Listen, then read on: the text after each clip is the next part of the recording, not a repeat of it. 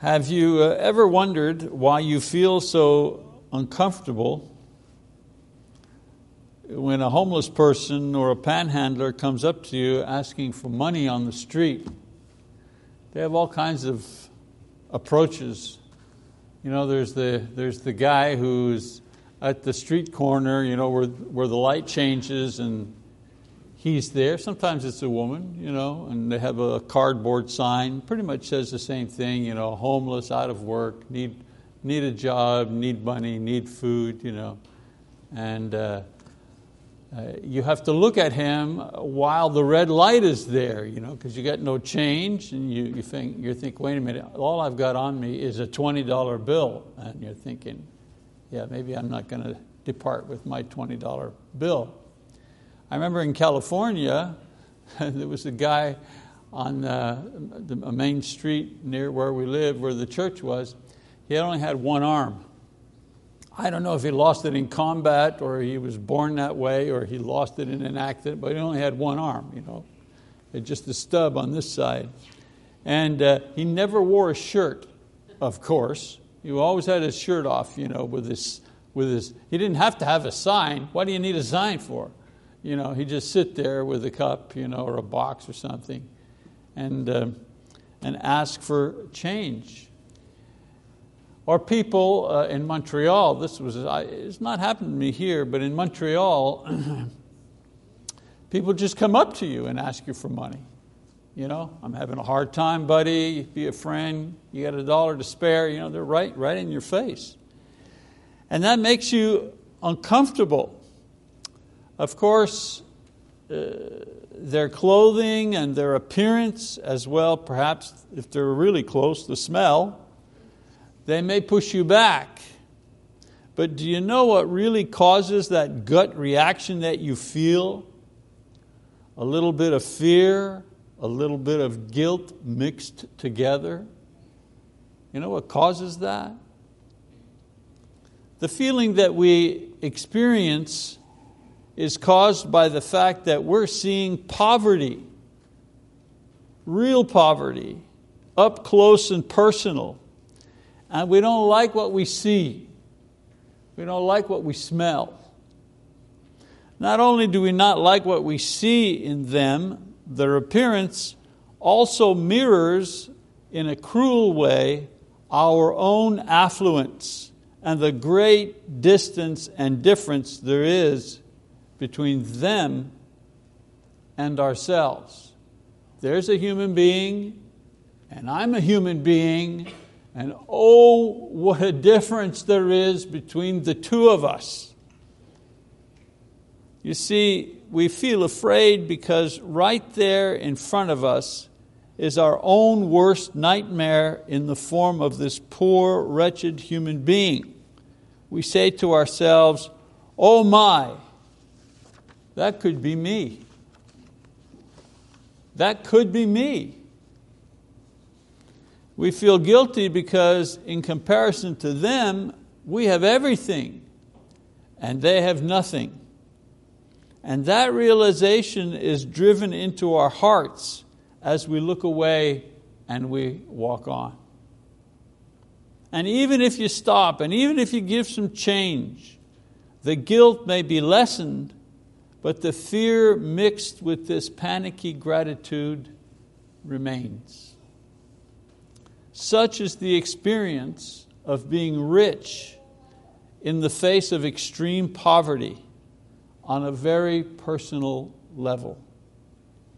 Now, on a larger scale, it's the same. We live in a time and in a nation where we are wealthier than the majority of people in the world now as well as any other nation since the beginning of history. I mean, despite the threat of war and a shaky economy in comparison to the nearly 7 billion people uh, on this earth, we are the rich ones. We're the rich ones. So when we read the Bible, as Jake read this morning, and it refers to the rich, we need to understand that it's not simply talking about the wealth superstars. you know, the Jeff Bezos or the Bill Gates people of this world. That passage in Mark, it's talking to us as a nation. Because in our day and in our time and in this world, me, you, we're the rich ones. And the Bible is talking about the rich, it's talking about us. So, with this in mind, I want to share with you some things that I've been thinking about, things that I've learned as a rich person, because like you, I'm also rich. I want to share with you my own observations about being a rich man in a poor world. Observation number one there is a saturation point beyond which the accumulation and the consumption of wealth becomes uncomfortable for both my body and my soul. Solomon has something to say about that. He says, Have you found honey? Eat only what you need, that you not have it in excess and vomit it. You think that's talking just about honey? It's talking about wealth. It's talking about something precious. In simpler terms, he cautions those with wealth remember, that's all of us, he cautions us not to overdo it. Be very careful. You see, when you are rich, things get too easy. We want things that are too stylish. Everything has to be elegant.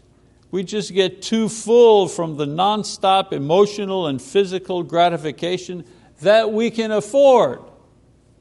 We're hungry, we want food, we don't even have to get up and make it. We just take our phone out, punch a bunch of numbers, and say, you know, bring me food. and 30 minutes later, food arrives, cooked, ready to eat at our door. That's how rich, that's how rich we are. So this is a point where I have to work, excuse me, let me say that again there is a point where I have to work too hard to justify to my own conscience the difference between the indulgences of my wealth and the emptiness of someone else's poverty. You see, somewhere along the line, it seems immoral to me that we can have 12 pair of shoes when somebody else in the world has to go barefoot.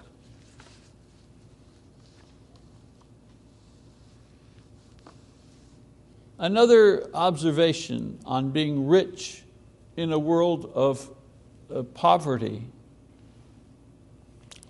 Being rich requires much more personal discipline.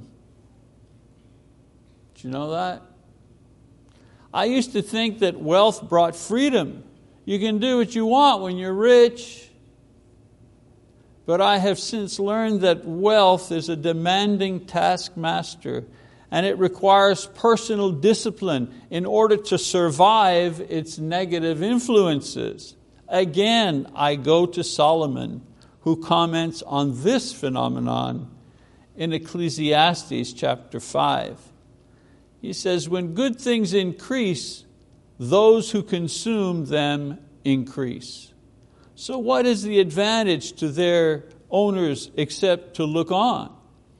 The sleep of the working man is pleasant, whether he eats little or much, but the full stomach of the rich man does not allow him to sleep. Why is that? Well, it's because wealth brings us a greater ability to consume which in turn requires greater discipline to avoid worldliness, gluttony, sensuality. I have found that wealth creates a demand on my time and my energy and my emotions that increase as my wealth increases. If I've got one car, I worry that you know, the transmission is okay and it'll work. If I have two cars, well, I have two cars to worry about. If I've got 15 cars, well, I, I, can't even imagine what it is with 15 cars. If I have 15 cars, I got to hire somebody to worry about those. You see what I'm saying?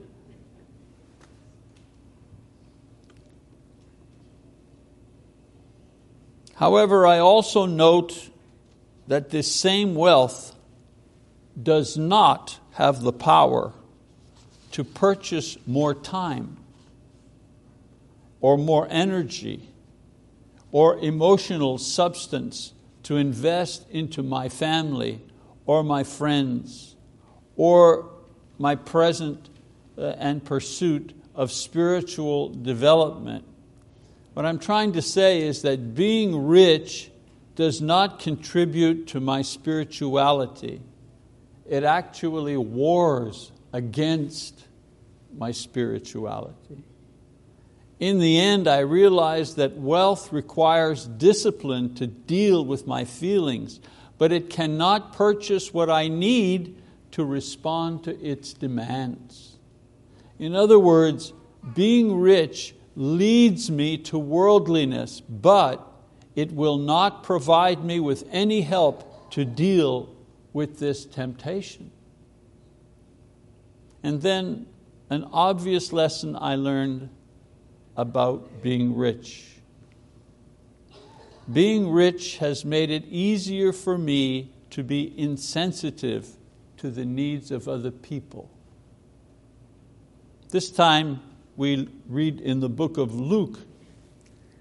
It says, Now there was a rich man, and he habitually dressed in purple and fine linen, joyously living in splendor every day. Because if you're rich, you can afford to do that. And a poor man named Lazarus was laid at his gate, covered with sores and longing to be fed with the crumbs which were falling from the rich man's table. Besides, even the dogs were coming and licking his sores. Now the poor man died and was carried away by the angels to Abraham's bosom. And the rich man also died, and he was buried. In Hades he lifted up his eyes, being in torment, and saw Abraham far away and Lazarus in his uh, bosom. And he cried out and said, Father Abraham, have mercy on me and send Lazarus so that he may dip the tip of his finger in water and cool off my tongue, for I am in agony in this flame. But Abraham said, Child, remember that during your life you received your good things, and likewise Lazarus bad things.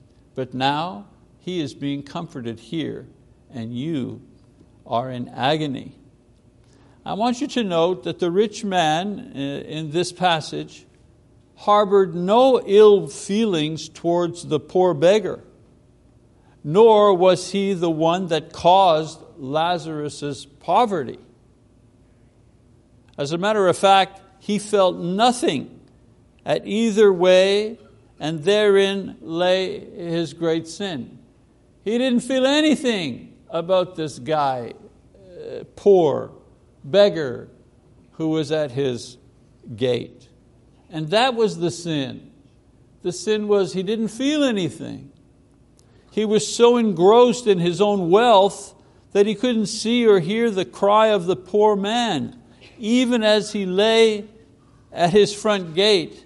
You know, I often think that in a kind of geopolitical way, the United States is the rich man and Haiti is the poor Lazarus you know, laying there at our feet, hurricane after hurricane, earthquake after earthquake, you know, disaster after disaster. Oh, he may have actually seen him with his eyes, you know, the rich man, and maybe he was annoyed with his constant begging, but his heart never heard him and his heart never saw him. I've noticed in my own life that being rich causes me to forget what needing is like.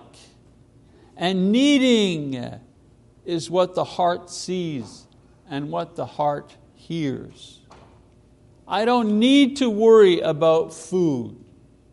I don't need to worry about clothing or housing or medical emergency. I don't need to worry about what will happen when I get, wait a minute, I'm already old. Anyways, I don't need to worry about that. Eventually, I don't need you. And you know what? I don't really need God either. Being rich creates a false sense of security, a false sense of independence, where I don't have to depend on anyone. And pretty soon, I don't want anyone to depend on me. People depending on me may interfere with my enjoyment of my wealth, or worse still, could even mean that I have to share some of my wealth. So I definitely want to stay independent. I definitely want to stay closed off. Why? Because if I'm closed off, I don't have to hear and I don't have to see the ugliness and the need and the poverty of this world. Now, in the Middle Ages, when certain wealthy people were faced with the dilemma of being rich in a poor world, uh, and they had a spiritual crisis over it, they would give everything to the Catholic Church and they would enter a monastery and live like a monk. Many religious and philosophies are based on the complete renunciation of material wealth. However, the Bible teaches that this practice does not have to, you know, doesn't save your soul, nor is it a guard against greed and pride, nor is it demanded by Christ, and it doesn't solve the problem of poverty. In Colossians 2:23, Paul says, these are matters which have to be sure, you know, the, the abasement of the body and all that kind of stuff, fasting and uh, you know, being uh, uh, ascetic and so on and so forth. He says, These matters which have to be sure the appearance of wisdom in self made religion and self abasement are severe treatment of the body, but they are of no value against fleshly indulgence. This doesn't mean that Christians shouldn't guard themselves against the spiritually debilitating power that possessing wealth has over us. There are certain things that we can do as rich people to maintain a Christian balance as people of wealth in a world of poverty. Things that are given to us by God's Word in its instructions and patterns to guide our lives, whether we be rich or poor. And so, in order to find spiritual balance as rich people living in a world of poverty, I have a few suggestions. Actually, the Bible has a few suggestions. Suggestion number one give a minimum of 10% of your gross income to God before you do anything else with your wealth or your paycheck. Now, I believe God used 10% in the Old Testament because He knew whatever the society, whatever the economy, whatever the era, 10% would always be a sacrificial amount to give. 10% would always be the threshold to sacrificial giving to make it 10% right off the top before taxes or anything else makes it your first portion. And because you give the first portion to God, He will bless you in the use of the other 90% that you keep for yourself. By giving Him the first, you honor Him and you bless yourself.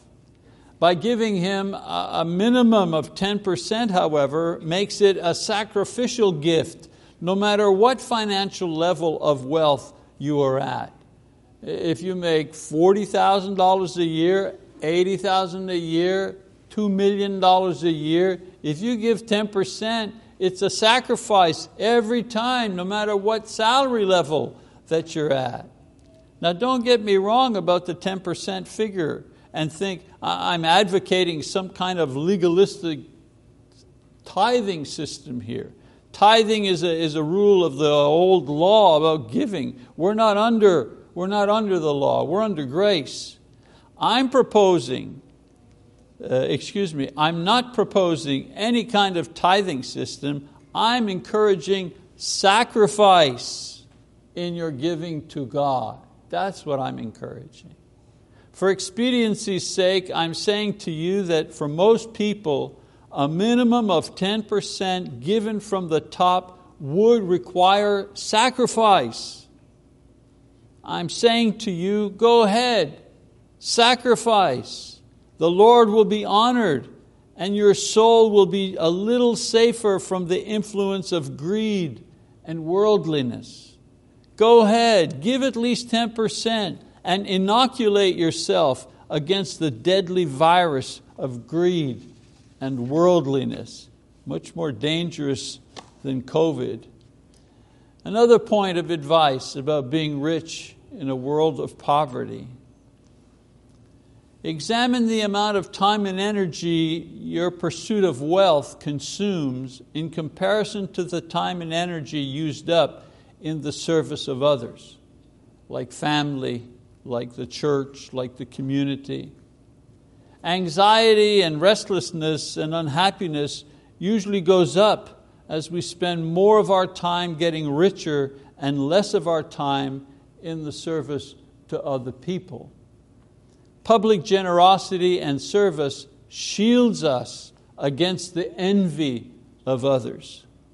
Private sacrificial giving and quiet behind the scenes help and service protects your conscience from Satan's trap of false guilt because of a blessed and abundant life. I could preach a whole other sermon on the idea that Satan also takes advantage of us because we're rich. And we're rich because God has blessed us. And what I'm talking about this morning is not, you know, a diatribe against being rich. We're rich because God has blessed us. I'm saying let's be careful because we are rich. Let's do certain things to make sure that our wealth doesn't consume us. And finally, for those who are rich in a poor world, be continually thankful. We don't know why we're the rich ones and not the poor ones. Why is it that we're here and the Haitians are there? We have brothers and sisters in Christ who believe the same thing we do, who are immersed in the water in the name of Jesus for the forgiveness of their sins, who go to services three times a week, you know, who, who pray before their meals, whose hope is in Christ, who sing the same songs we sing, who have the same hope that we have, who make the same prayers that we make, and yet they live in cardboard boxes and yet their country is hit year after year with degrading uh, illnesses and tornadoes and you know, hurricanes, everything under the sun. Why? Why them and not us? We're sitting here, we're sitting pretty. We have tornado shelters. We have tornado shelters and we have insurance. So we can climb out of our shelter, and the insurance guy comes, and we say, You see the pad over there? Yeah, that's where my house used to be. Oh, okay, fine. And we get a check. And we hire somebody, and he rebuilds us a new house. Doesn't happen like that in Haiti.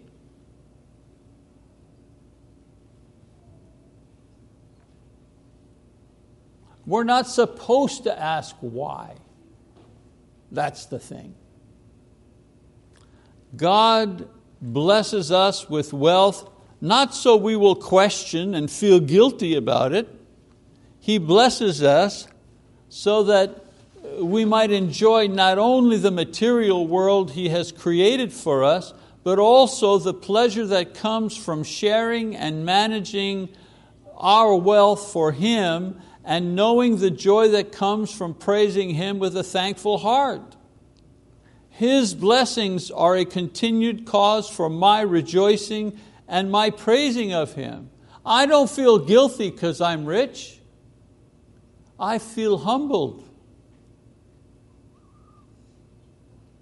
I feel humbled. I have no idea in the world why I am rich. All I can do is give thanks. That's all I can do is say thank you and do my best to share what I have with those who are in need. What we give away, whether it be at church or privately, is given so that others can also know of God's love and experience this same joy of praise and thanksgiving from a happy heart.